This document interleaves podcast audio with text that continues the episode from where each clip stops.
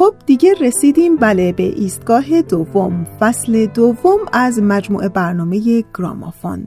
به درخواست عدهای از شنوندگان عزیزمون و استقبالی که از این مجموعه برنامه شد تصمیم گرفتیم که مجموعه برنامه گرامافون رو ادامه بدیم و فصل دومی از اون برای شما داشته باشیم.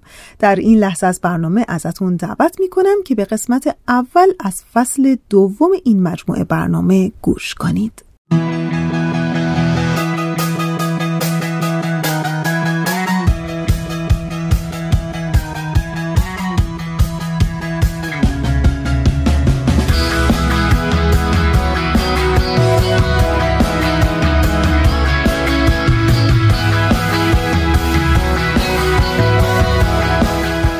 گرامافون.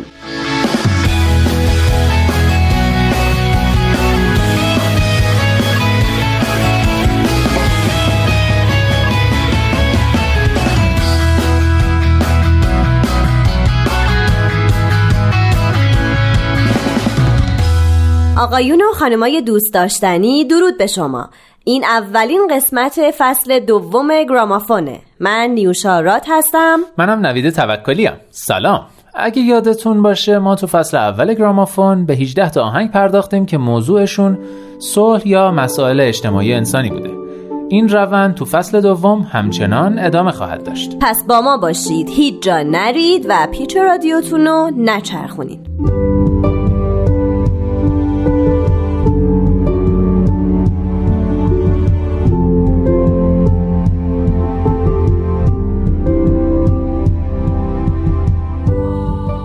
تو سه قسمت اول از یه گروهی براتون می‌خوایم بگیم که ایرلندیه راکه 1976 در دوبلین شکل گرفته و تبدیل شده به یکی از معروفترین، محبوبترین و پر افتخارترین گروه های موسیقی در جهان یوتیوب پال دیوید هیوستن معروف به بونو خواننده و نوازنده گیتار دیوید هال اونز معروف به اج گیتاریست نوازنده کیبورد و خواننده صدای دوم. برادرش دیک اونز نوازنده گیتار. ادم کلیتون نوازنده گیتار باس. و لری مولن جونیور نوازنده drums و percussion. همگی نوجوانایی بودند با مهارت محدود موسیقی. بعد از تشکیل U2 مجله ایرلندی Hot Press در شکلگیری آینده گروه تاثیر زیادی داشت. بیل گراهام خبرنگار این مجله علاوه بر اینکه از اولین طرفداران گروه بود U2 رو به پال مکگینس که سهامدار اصلی و بنیانگذار یک شرکت معروف به اسم مدیریت اصولی بود معرفی کرد و مکگینس شد مدیر برنامه های یوتو و تا همین سه چهار سال پیش هم با اونا همکاری می‌کرد. یوتیوب بعد از اون در سراسر ایرلند کنسرت هایی رو برگزار کرد و طرفداران زیادی برای خودش دست و پا کرد. گروه یوتیوب از ژانرهای مختلف موسیقی مردمی تاثیر گرفته اما همچنان تم کلیسایی رو که با صدای رسای بونو همخونی داره و همچنین ساختار مؤثر گیتار باس اج رو حفظ کرده. شعرهای اونا بیشتر از مزامین معنوی برخورداره که در عین حال بر روی موضوعات شخصی و مسائل سیاسی اجتماعی متمرکزه. چون همه اعضای گروه دقدقه های اجتماعی زیادی دارن پس چه تکی یا چه در قالب گروه در کمپین های حقوق بشری و امور بشردوستانه بسیاری شرکت کردن و در برابر ناعدالتی های اجتماعی و سیاسی ساکت ننشستند.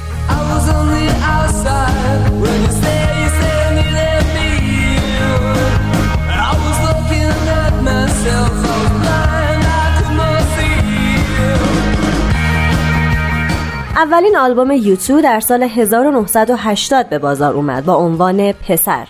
پسر با استقبال ای روبرو شد. چه از طرف مردم و چه از طرف منتقدین. اشعار بونو انعکاسی از نوجوانی پاکی و معصومیت و گذر از کودکی به بزرگسالی بود. پسر رتبه 52 رو در بریتانیا و رتبه 63 رو در ایالات متحده به دست آورد. یکی از آهنگهای این آلبوم با عنوان من پیروی خواهم کرد به پخش رادیویی در آمریکا رسید و تا رتبه 20 برترین آهنگهای راک هم بالا اومد. بعد از انتشار اولین آلبوم یوتیوب اولین تور خودش رو در قاره اروپا و آمریکا برگزار کرد. با وجود خامی و بیتجربگی اجرای اونا زنده و پرتوان بود و منتقدین بلند پروازی و سرزندگی گروه و به خصوص بونو رو مورد توجه قرار دادن. بعد از پسر آلبوم اکتبر. در ماه اکتبر 1981 با موضوعاتی معنوی منتشر شد و به رتبه 11 در بریتانیا رسید. اما در کشورهای دیگه فروشش خوب نبود و پخش رادیویی گسترده‌ای هم نداشت. اونا بعد از انتشار آلبوم دوم هم کنسرت هایی رو برگزار کردن ولی موفقیت آمیز نبود و باعث شد گروه به مشکلات مالی دچار بشه. اما همین عدم موفقیت باعث شد اونا برای پیشرفت مصممتر از قبل بشن. پس در سال 1982 بعد از بازگشت از تور اکتبر یک کلبه در روستایی به نام هاوث در ایرلند اجاره کرده در اونجا اقامت کردن و شروع به نوشتن آهنگهای جدید کردن.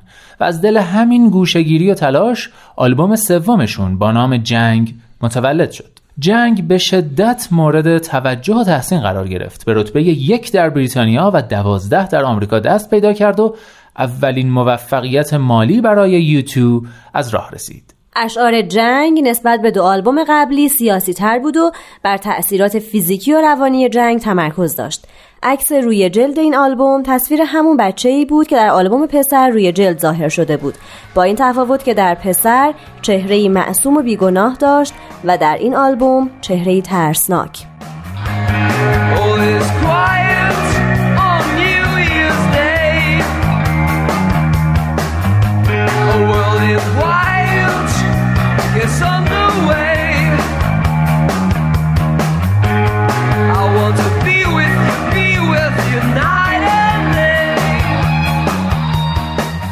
اما یکی از مشهورترین آهنگ های آلبوم جنگ Sunday Bloody Sunday یا یک شنبه یک شنبه خونینه. این آهنگ به خاطر ریتم نظامی، گیتار خشن و ملودی های هماهنگش مورد توجه قرار گرفت. شعر این آهنگ که یکی از سیاسی ترین کارهای یوتوه سروده اجه و ترس و وحشت یک ناظر رو در فجایع ایرلند شمالی شرح میده به خصوص بر حوادث یک شنبه خونین در دری جایی که نیروهای بریتانیا اقدام به تیراندازی کردند و غیر نظامیانی رو که برای دفاع از حقوق بشر و در اعتراض به زندانی کردن بدون محاکمه جمع شده بودند یا برای تماشا ایستاده بودند کشتن این ترانه از سوی منتقدین با استقبال خوبی مواجه شده و اونا اون رو در شمار بهترین آهنگ ها با تم اعتراض سیاسی قرار دادن. این ترانه در رتبه 272 از بین 500 ترانه برتر لیست نشریه رولینگ استون قرار گرفته. مولن درامر گروه درباره این ترانه میگه این بهترین راه برای گفتن درباره این فجایع است. برای من اینکه هر کس چه تفکری دارد اصلا مهم نیست. کاتولیک پروتستان یا هر چیز دیگری.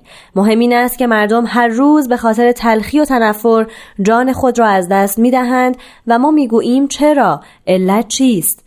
می توانید این ترانه را با السالوادور یا هر جای مشابه دیگری تطبیق دهید.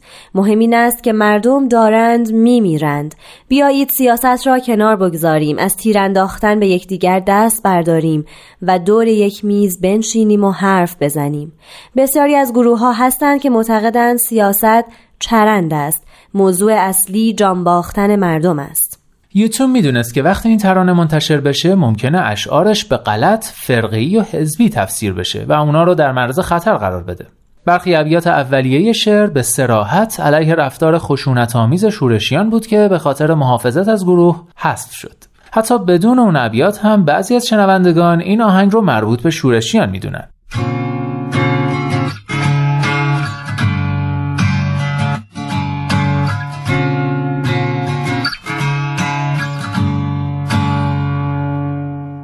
اخبار امروز را نمی‌توانم باور کنم. آه نمی‌توانم چشمانم را ببندم و آن را از ذهنم دور کنم. تا به کی ما باید این آهنگ را بخوانیم؟ همین امشب می‌توانیم متحد شویم. همین امشب. بطری های شکسته زیر پای کودکان است. اجساد مردگان همه جای خیابان بنبست پخش شده. ولی من درگیر این خونخواهی ها نخواهم شد. زیرا راهی بی بازگشت خواهد بود. یک شنبه یک شنبه خونین. جنگ تازه شروع شده است. خیلی ها بازنده شدند. اما به من بگو آیا کسی برنده شد؟ این گودال ها در قلب ما حرف شده اند و روح ما همراه با مادرها، بچه ها، برادرها و خواهرها تکه پاره شده است. یک شنبه، یک شنبه خونین. تا به کی باید این ترانه را بخوانیم؟ همین امشب می توانیم متحد شویم. همین امشب همین امشب. یک شنبه یک شنبه خونین. اشکها را از چشمانت پاک کن. اشکهایت را پاک کن. آه اشکهایت را پاک کن. یک شنبه یک شنبه خونین. آه چشمهای خونالودت را پاک کن. یک شنبه یک شنبه خونین. درسته ما در امانیم. وقتی حقیقت را افسانه بدانیم و نمایش های تلویزیون را واقعیت. برای همین است که امروز میلیون ها نفر فریاد می‌زنند ما سیر می‌خوریم و فردا آنها میمیرند. یک شنبه یک شنبه خونین. نبرد واقعی تازه آغاز شده است. با این ادعا که پیروزی عیسی مسیح از آن ماست. در روز یک شنبه یک شنبه خونین یک شنبه یک شنبه لعنتی.